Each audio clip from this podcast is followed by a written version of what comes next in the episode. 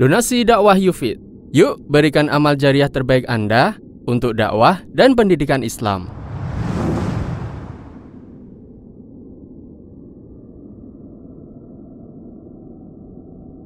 Bismillahirrahmanirrahim. Assalamualaikum warahmatullahi wabarakatuh. Alhamdulillahi. Wabihi nasta'inu ala umuri dunia wa din. وصلى الله على نبينا وسيدنا محمد وعلى آله وصحبه أجمعين أما بعد Kita panjatkan puja dan syukur kehadirat Allah Subhanahu wa taala. Pada kesempatan malam yang berbahagia kali ini tanggal 27 Zulhijjah 1439 Hijriah atau yang bertepatan dengan tanggal 7 September 2018 kita masih kembali diberi kekuatan, kesehatan, hidayah serta taufik dari Allah Jalla wa Ala sehingga kita bisa menghadiri pengajian rutin untuk mengkaji adab dan akhlak di dalam Islam di Masjid Jenderal Besar Sudirman di kota Purwokerto ini kita berharap semoga Allah Subhanahu wa taala berkenan untuk melimpahkan kepada kita semuanya ilmu yang bermanfaat sehingga bisa kita amalkan sebagai bekal untuk menghadap kepada Allah Jalla wa ala. Amin. Salam dan salam mudah-mudahan senantiasa tercurahkan kepada junjungan kita Nabi besar Muhammad sallallahu alaihi wasallam kepada keluarganya, sahabatnya dan umatnya yang setia mengikuti tuntunannya hingga di akhir nanti. Para hadirin dan hadirat sekalian yang kami hormati dan juga segenap pendengar Radio Insani 88.8 FM di Purwokerto, Purbalingga, Banyumas, Cilacap, Wonosobo, Kebumen dan sekitarnya. Juga para pemirsa Yufit TV, Niaga TV, dan juga para pemirsa Surau TV yang mudah-mudahan senantiasa dirahmati oleh Allah Azza wa Jal.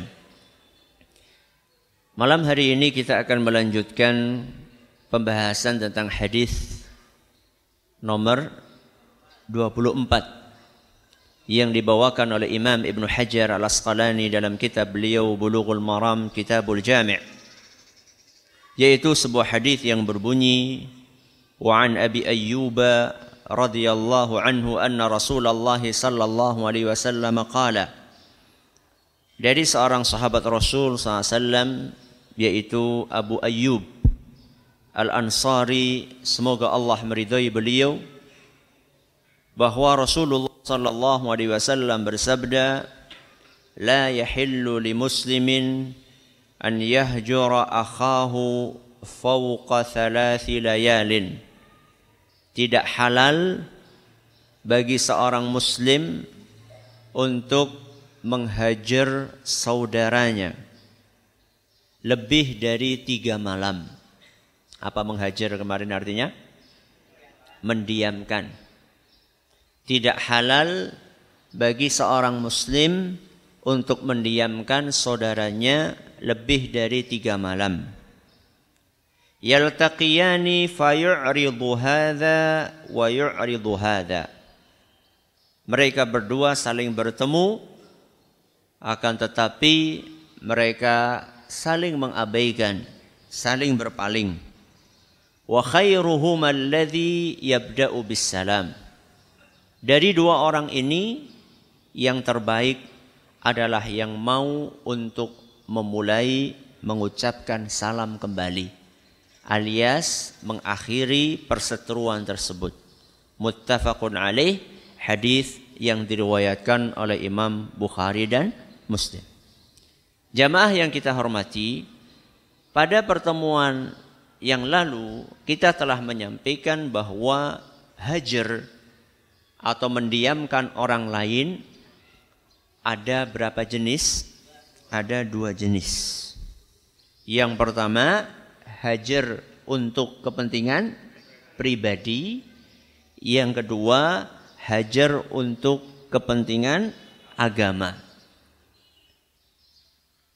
Dan kita sudah jabarkan tentang jenis yang pertama yaitu hajar untuk kepentingan pribadi. Malam hari ini insya Allah kita akan bahas jenis yang kedua yaitu hajar untuk kepentingan agama. Apa maksudnya? Hajar untuk kepentingan agama maksudnya adalah kita mendiamkan orang yang melakukan pelanggaran agama. Apa? Kita mendiamkan orang yang melakukan pelanggaran agama. Dan ini nggak ada hubungannya dengan masalah pribadi. Kita diamkan dia karena dia melanggar aturan agama. Entah dia melakukan maksiat, entah dia melakukan bid'ah, entah dia melakukan syirik, atau dosa-dosa yang lainnya. Kita diamkan dia, kita hajar dia dengan maksud supaya dia jerah. Supaya dia jerah. Supaya dia menyadari kesalahannya. Agar dia mau kembali baik. Inilah yang dimaksud dengan hajar untuk kepentingan agama. Hajar untuk kepentingan agama ini gak ada hubungannya dengan masalah pribadi. Saya nggak ada masalah dengan dia, saya nggak dirugikan. Cuman karena ini kepentingan agama, orang tersebut melanggar aturan agama, maka kita hajar. Dan hajar ini ada tujuannya. Kita diamkan, ada maksudnya. Supaya apa tadi? Supaya dia jerah. Supaya dia kembali ke jalan yang benar. Ustaz, kalau didiamkan, dia tambah parah gimana Ustaz? Mungkin atau tidak itu? Mungkin. Walaupun di waktu yang sama, mungkin juga ketika didiamkan dia bakal bakal sadar. Mungkin atau tidak? Mungkin. Berarti ada dua kemungkinan. Didiamkan semakin parah, didiamkan semakin baik. Maka dari itulah metode menyikapi orang yang bersalah di dalam agama kita ada dua. Ada berapa metodenya? Ada dua. Yang pertama, metode hajar yang tadi sudah saya sampaikan. Apa tadi hajar? Mendiamkan. Metode yang kedua adalah metode pendekatan. Apa? Metode pendekatan. Yang pertama metode mendiamkan, yang kedua metode pendekatan. Mendiamkan tadi sudah kita sampaikan. Kita abaikan, tidak kita senyumi, tidak kita salami, tidak kita kunjungi, Intinya kita isolir dia. Ini metode yang pertama. Metode yang kedua adalah pendekatan. Kita datangi, kita senyumi, kita kasih hadiah. Orang menyimpang kok kita kasih hadiah Ustaz? Iya. Dengan maksud apa? Dengan maksud kita ambil hatinya. Sehingga ketika kita nasihati dia bisa menerima nasihat kita. Ini metode pendekatan. Yang benar metode mana? Yang pertama apa kedua? Yang benar yang pertama apa kedua? Dua-duanya benar. Karena dua-duanya pernah dipraktekkan oleh Nabi kita Muhammad sallallahu alaihi wasallam. Rasulullah SAW di masa beliau ada nggak manusia yang menyimpang melanggar aturan agama? Ada nggak? Ada. Bukan satu, bukan dua, bukan tiga. Banyaknya orang-orang yang melakukan pelanggaran di zaman Nabi Shallallahu Alaihi Wasallam. Ternyata cara Nabi SAW di dalam menyikapi mereka tidak satu cara. Akan tetapi Rasulullah SAW kadang pakai cara pertama, kadang pakai cara kedua. Apa cara pertama tadi? mendiamkan.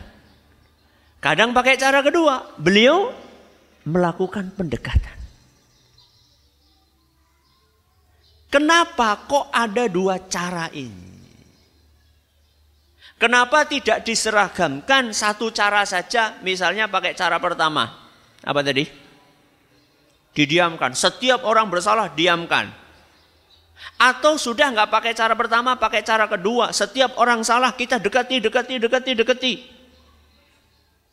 Kenapa tidak kita seragamkan saja Ustaz? Kenapa kira-kira? Bagus sekali. Karena watak manusia itu tidak seragam. Watak manusia itu beda-beda. Allah Subhanahu wa taala menciptakan manusia punya watak yang berbeda-beda. Ada yang wataknya atos, keras, ada yang wataknya lembut. Di satu negeri kita ini saja yang namanya Indonesia, antara orang Solo dengan orang Medan sama. Sama atau tidak? Ada orang Solo di sini? Ada orang Medan di sini? Beda. Padahal satu negara. Apalagi antara orang Indonesia dengan orang Afrika. Apalagi orang Cina dengan orang Arab. Beda. Karena adanya perbedaan watak dan karakter itulah maka Rasulullah Sallallahu Alaihi Wasallam Ketika melihat orang melakukan kesalahan, beliau akan lihat orang ini cocoknya diterapkan metode apa. Apakah metode pertama yaitu didiamkan atau metode kedua yaitu di deketi. Dua metode ini tujuannya sama atau tidak? Sama. Bagaimana caranya supaya orang ini kembali ke jalan yang benar? Walaupun tujuannya sama, akan tetapi metodenya bisa berbeda. Kenapa berbeda? Karena orang yang dihadapi juga berbeda. Dan yang akan kita bahas malam hari ini adalah metode yang pertama apa kedua? Metode yang pertama yaitu hajar. Mendiamkan orang yang melakukan pelanggaran agama. Mendiamkan orang yang melakukan pelanggaran agama ini pernah dipraktekkan oleh Rasulullah Sallallahu Alaihi Wasallam antara lain ketika beliau menghukum tiga orang sahabat. Yang pertama adalah Ka'ab bin Malik radhiyallahu anhu dan dua orang temannya. Siapa? Ka'ab bin Malik radhiyallahu anhu dan dua orang temannya. Berarti berapa orang? Tiga orang. Kenapa mereka bertiga dihukum? Dalam hadis riwayat Bukhari dan Muslim diceritakan bahwa mereka bertiga melakukan pelanggaran agama karena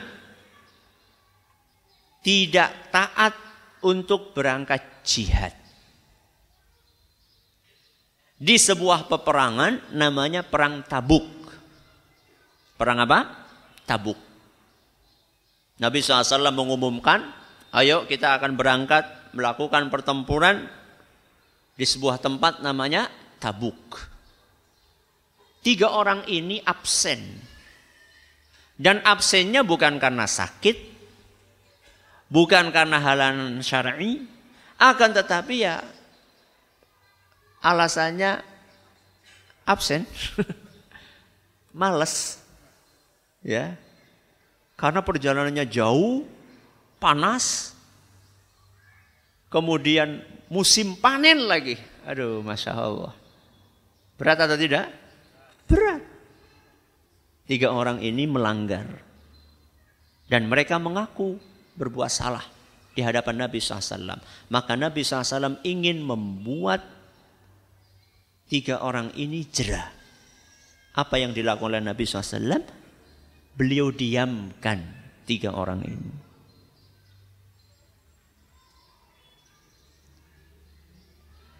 Dan beliau memerintahkan kepada seluruh kaum muslimin untuk mendiamkan tiga orang ini. Bukan cuma beliau yang mendiamkan. Berapa? Semua kaum muslimin mendiamkan dia. Berapa hari? 50 hari 50 malam. Priwe rasane?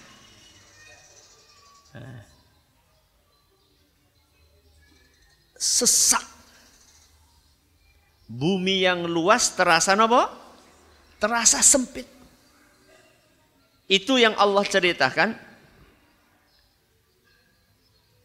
di dalam Al-Quran surat At-Taubah ayat 118. Surat apa? At-Taubah ayat 118. Nanti jangan buka. Di situ di ayat tersebut Allah menceritakan bagaimana efek dari hajar Nabi SAW dan kaum muslimin kepada tiga orang sahabat ini. Hatta idza dhaqat alaihimul ardu wa dhaqat alaihim bima rahubat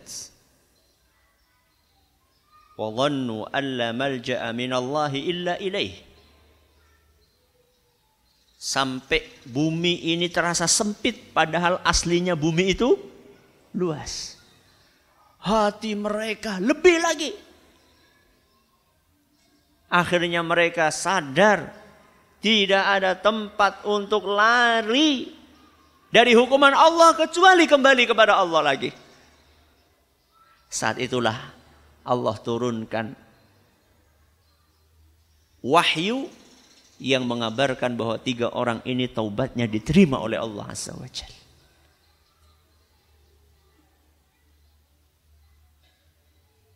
Dan ketika turun wahyu itu, Masya Allah, orang Jawa mengatakan kayak ketiban daru. Ya. Senang sekali. Setelah 50 hari, 50 malam.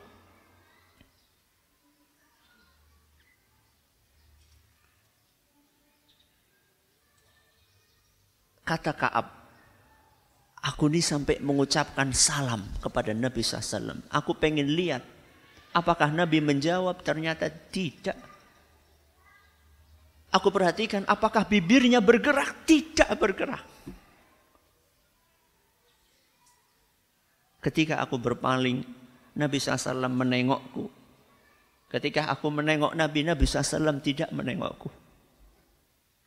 Waduh, perasaannya. Ya. Ini salah satu praktek Nabi SAW melakukan apa? Hajar. Makanya pada pertemuan sebelumnya kita telah sampaikan bahwa dua jenis hajar, hajar untuk kepentingan pribadi dengan hajar untuk kepentingan agama. Salah satu perbedaannya apa tadi? Durasinya. Kalau kepentingan pribadi nggak boleh lebih dari tiga hari. Kalau untuk kepentingan agama boleh lebih dari tiga hari. Dalilnya ini tadi. Hadis riwayat Bukhari dan Muslim. Di mana Nabi SAW mendiamkan Ka'ab bin Malik dan dua orang temannya berapa hari? 50 hari. Kepentingan agama, bukan kepentingan pribadi. Ya. Kepentingan pribadi nggak boleh lebih dari tiga hari. Maksimal tiga hari.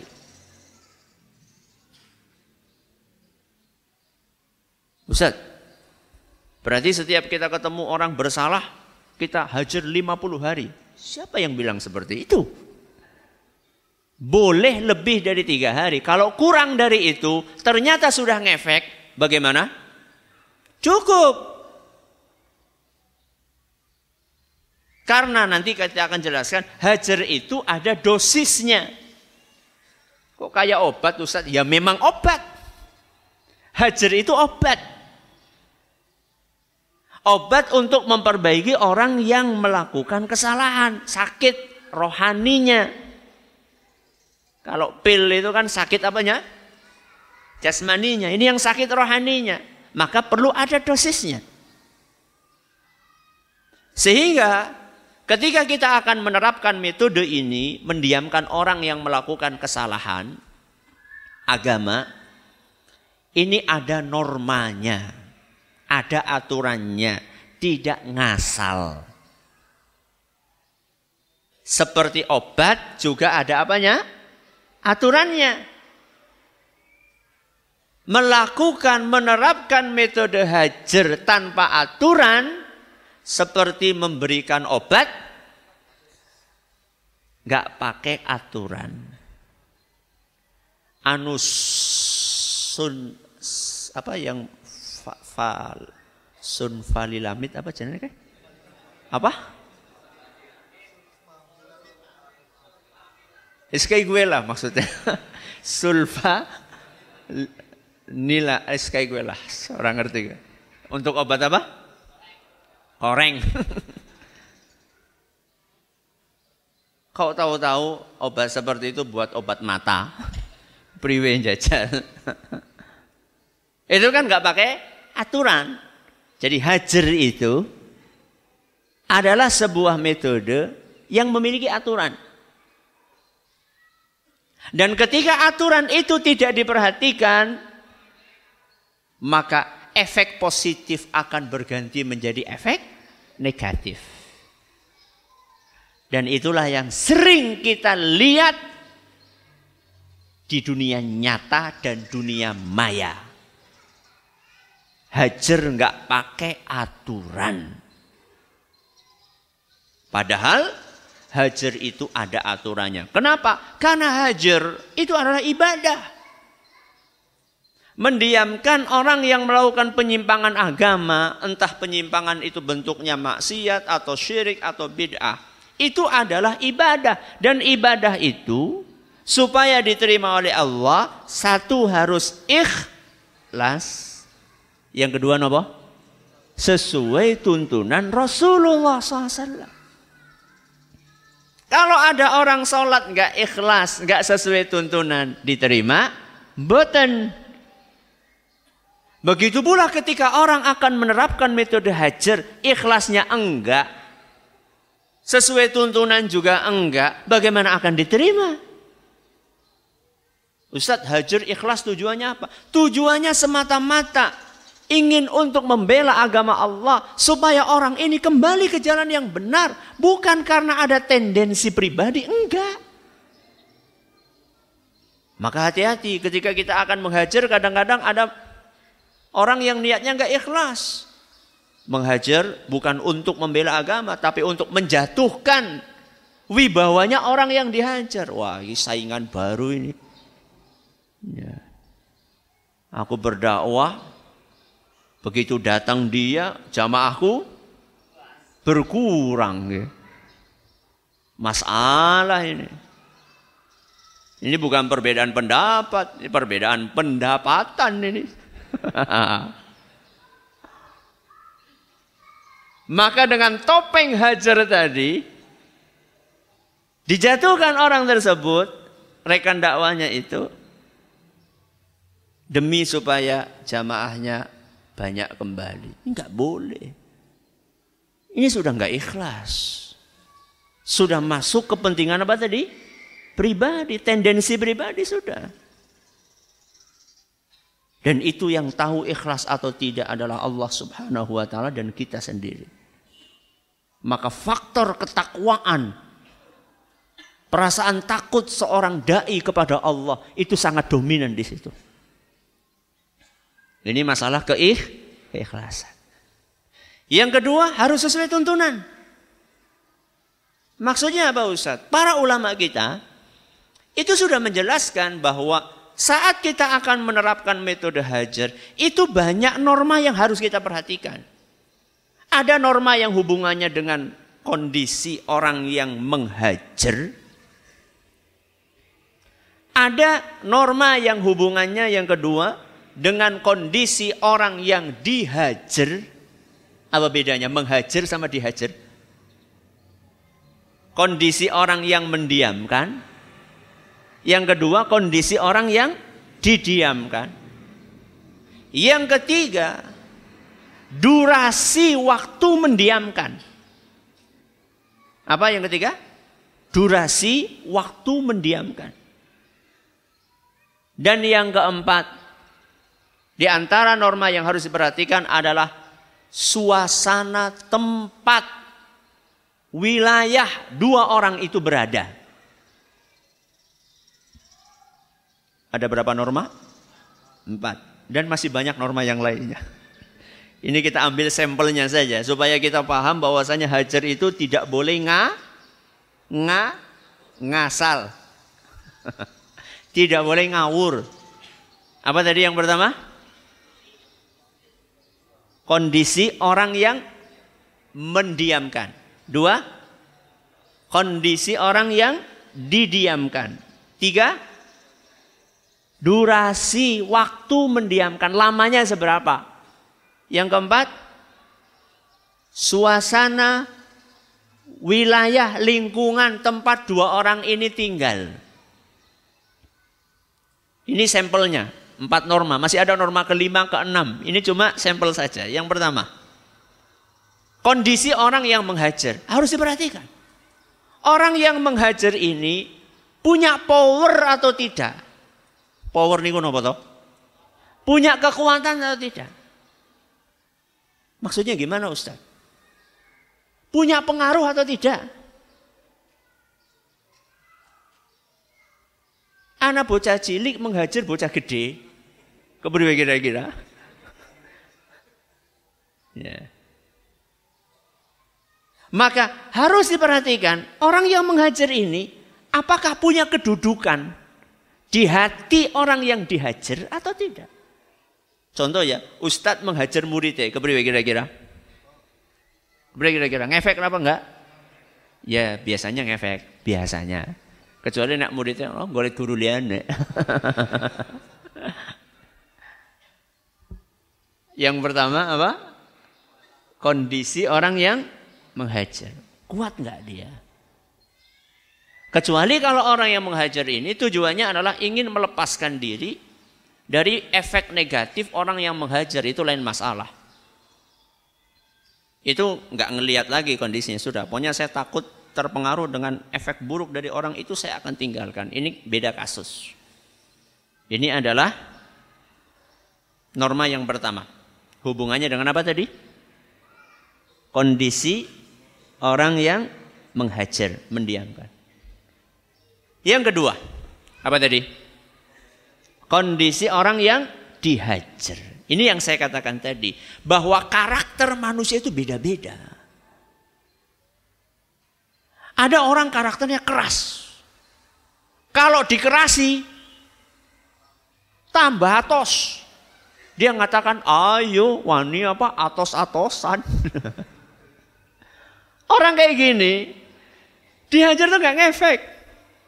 Maaf, kadang-kadang orang yang seperti ini, orang yang punya kedudukan. Kadang-kadang orang yang punya tipe kadang-kadang berarti nggak selalu seperti itu ya. Kadang-kadang orang yang punya metode yang punya karakter, orang yang punya kedudukan kadang-kadang orang kaya, pejabat, sehingga ketika dihajar, aku ora butuh karo jenengan, sekana hajar baik. Nah orang yang seperti ini lebih cocok didekati. Makanya perhatikan Rasulullah SAW. Dedengkot-dedengkot kaum musyrikin. Bahkan termasuk dedengkot kaum munafikin. Banyak di antara mereka oleh Nabi SAW tidak dihajar. Tapi di, didekati. Contohnya, contohnya dekat kaum munafikin Abdullah bin Ubay bin Salul. Dan masih banyak dekat kaum musyrikin yang lainnya yang oleh Nabi SAW malah didekati. Karena Nabi SAW tahu orang ini kalau dihajar semakin parah. Orang penyimpangannya besar. Apa ada penyimpangan lebih besar dari kesyirikan? Apa ada penyimpangan besar lebih besar daripada kemunafikan? Orang yang punya penyimpangan separah itu oleh Nabi SAW malah didekati, dikasih hadiah. Dalam hadis yang diriwayatkan oleh Imam Bukhari dan Muslim, beliau bersabda, "Inni la'u'ti rajula wa ghairuhu ahabu ilayya minhu." Kadang-kadang aku ngasih si A hadiah, si B tidak aku kasih, padahal si B lebih aku cintai daripada si A. Apa kata Nabi SAW? Kadang-kadang aku kasih hadiah kepada si A. Si B tidak aku kasih. Padahal si B lebih aku sukai, lebih aku cintai daripada si A. Loh kenapa Ustaz? Kenapa wahai Rasul? Yang lebih engkau sukai si B, yang lebih engkau cintai si B, kok malah yang engkau kasih hadiah? Si A. Nabi SAW melanjutkan, khasyata an yakubbahu Allahu finnar. Karena aku kasihan kalau si A ini nggak dikasih hadiah, dia nggak beriman beriman. Akhirnya nanti terjerumus ke dalam neraka. Jadi Nabi SAW kasih seorang musyrik. Sofwan bin Umayyah. Dalam Sahih Muslim. 100 ekor onta. Berapa? 100 ekor onta. Pirang duit gue? Ya kayak sapi lah. Wingi nembe baca sapi pira wingi? Kelalen, nembe wingi kelalen. Ben hitungnya gampang rong puluh ya. dua puluh Berapa berarti? dua puluh ping satu pinten? Dua miliar. Siapa Sofan bin Umayyah? Dedengkot kaum musyrikin. Dedengkot kaum musyrikin. Dikasih berapa? 2M. Supaya apa? Supaya masuk ke dalam Islam. Apakah Nabi SAW sayang dengan Sofan bin Umayyah?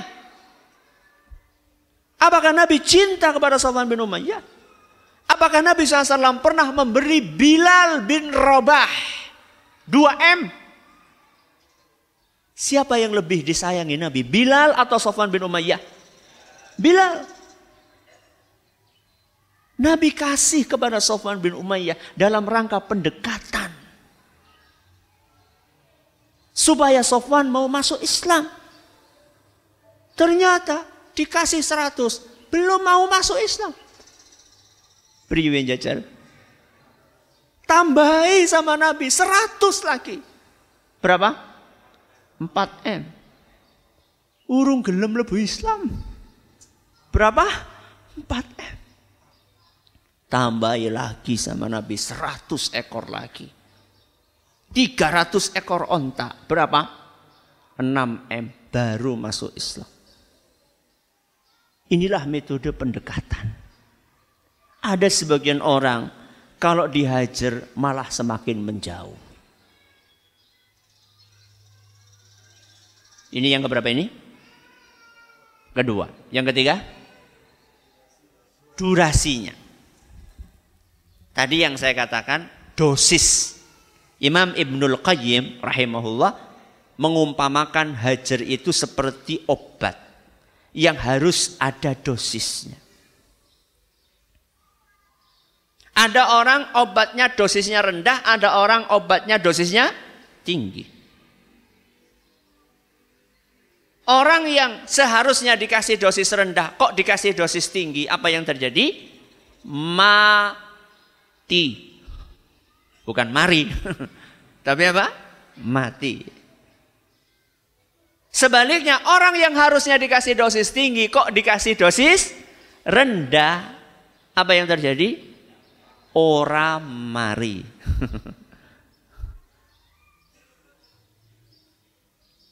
Maka lihat orang ini kira-kira berapa hari perlu dihajar.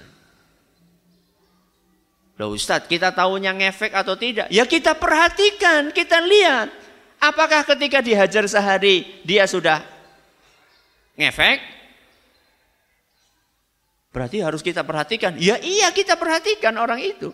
Karena kita menghajar bukan dalam rangka untuk sekedar menjauhi dia. Tapi untuk memperhatikan dia supaya baik. Berarti ada eksperimen. Iya ada eksperimen. Dokter ada eksperimen. Pak dokter, wonten eksperimen wonten? Wonten. Coba obat ini. Eh urung mari. Makai mriki maling nggih Pak, tigang dinten. Loh, kok mboten oh nggih kadose obat niki. Ternyata masuk waktu Isya.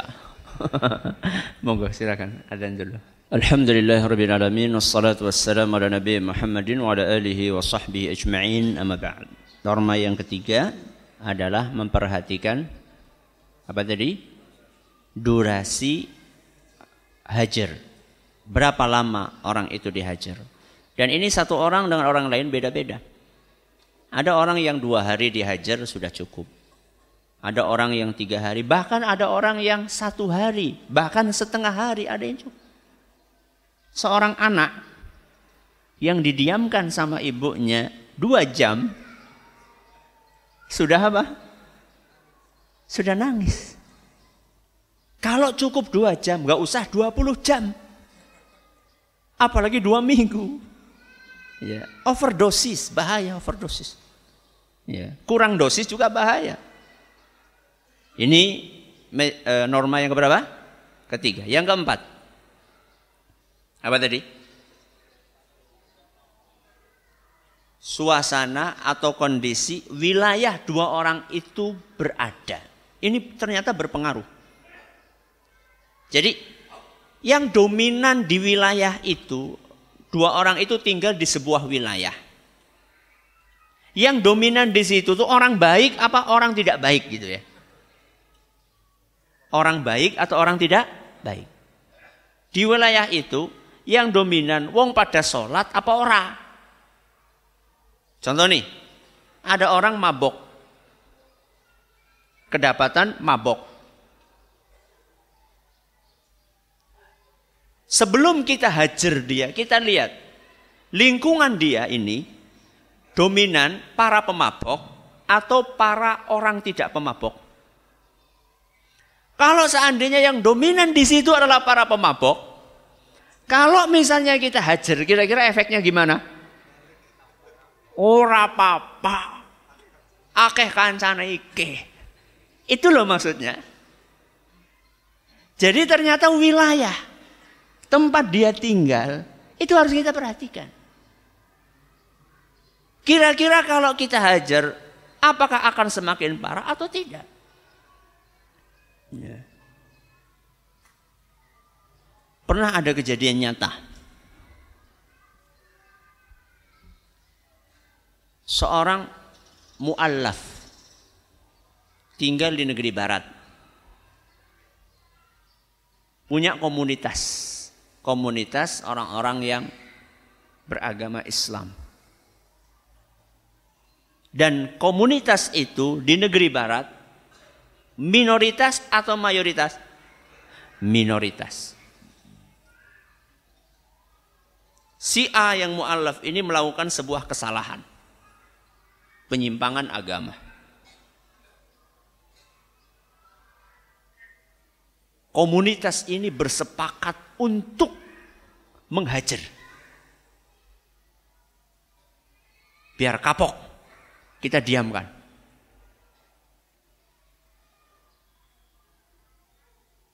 Tapi mereka lupa dengan norma yang keempat. Apa tadi? suasana wilayah tempat mereka tinggal.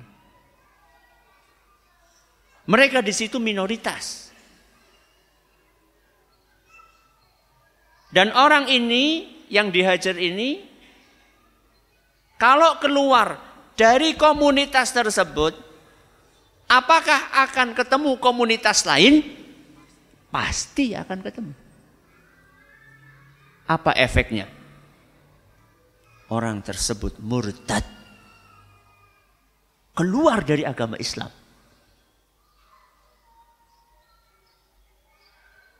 Sekarang saya tanya, lebih baik mana, lebih mending mana? Orang itu tetap jadi muslim, punya penyimpangan yang tadi disebutkan, atau dia murtad? Mending mana? Tetap muslim walaupun punya penyimpangan. Ya lebih mending muslim orang menyimpang. Iya, benar gue. Tapi sekarang kondisinya seperti itu. Itulah pentingnya fikih. Pentingnya pemahaman yang dalam terhadap ajaran agama. Hajar itu bukan berdasarkan emosi. Apalagi berdasarkan nafsu, bukan. Hajar itu ada pertimbangan-pertimbangan yang panjang, yang jauh ke depan. Jadi bukan cuma modal semangat 45. Ya. Baru belajar tentang hajar. Ayo hajar. Wapean hajar. Tambah hajar maning. Orang kur hajar dong. Gak bisa jamaah yang kami hormati. Hajar adalah ibadah. Supaya diterima ibadah harus apa yang pertama tadi? Ikhlas. Yang kedua sesuai tuntunan. Sesuai tuntunan dalam hajar dengan memperhatikan norma. Di antara norma itu ada berapa tadi? Empat. Yang pertama, melihat kondisi orang yang menghajar. Yang kedua, melihat kondisi orang yang dihajar. Yang ketiga, melihat durasi waktu hajar. Yang keempat, suasana lingkungan tempat dua orang itu tinggal. Mudah-mudahan bermanfaat apa yang kami sampaikan. Terima kasih atas perhatiannya. Mohon maaf segala kurangannya. Mudah-mudahan Allah memberkahi majelis dan ilmu kita. Wallahu taala ala wa alam. Terima kasih atas perhatiannya menutup segala kurangannya. Kita tutup dengan membaca subhanakallahumma wa bihamdika asyhadu an la ilaha illa anta astaghfiruka wa atubu ilaik. Assalamualaikum warahmatullahi wabarakatuh. Donasi dakwah Yufid. Yuk berikan amal jariah terbaik Anda untuk dakwah dan pendidikan Islam.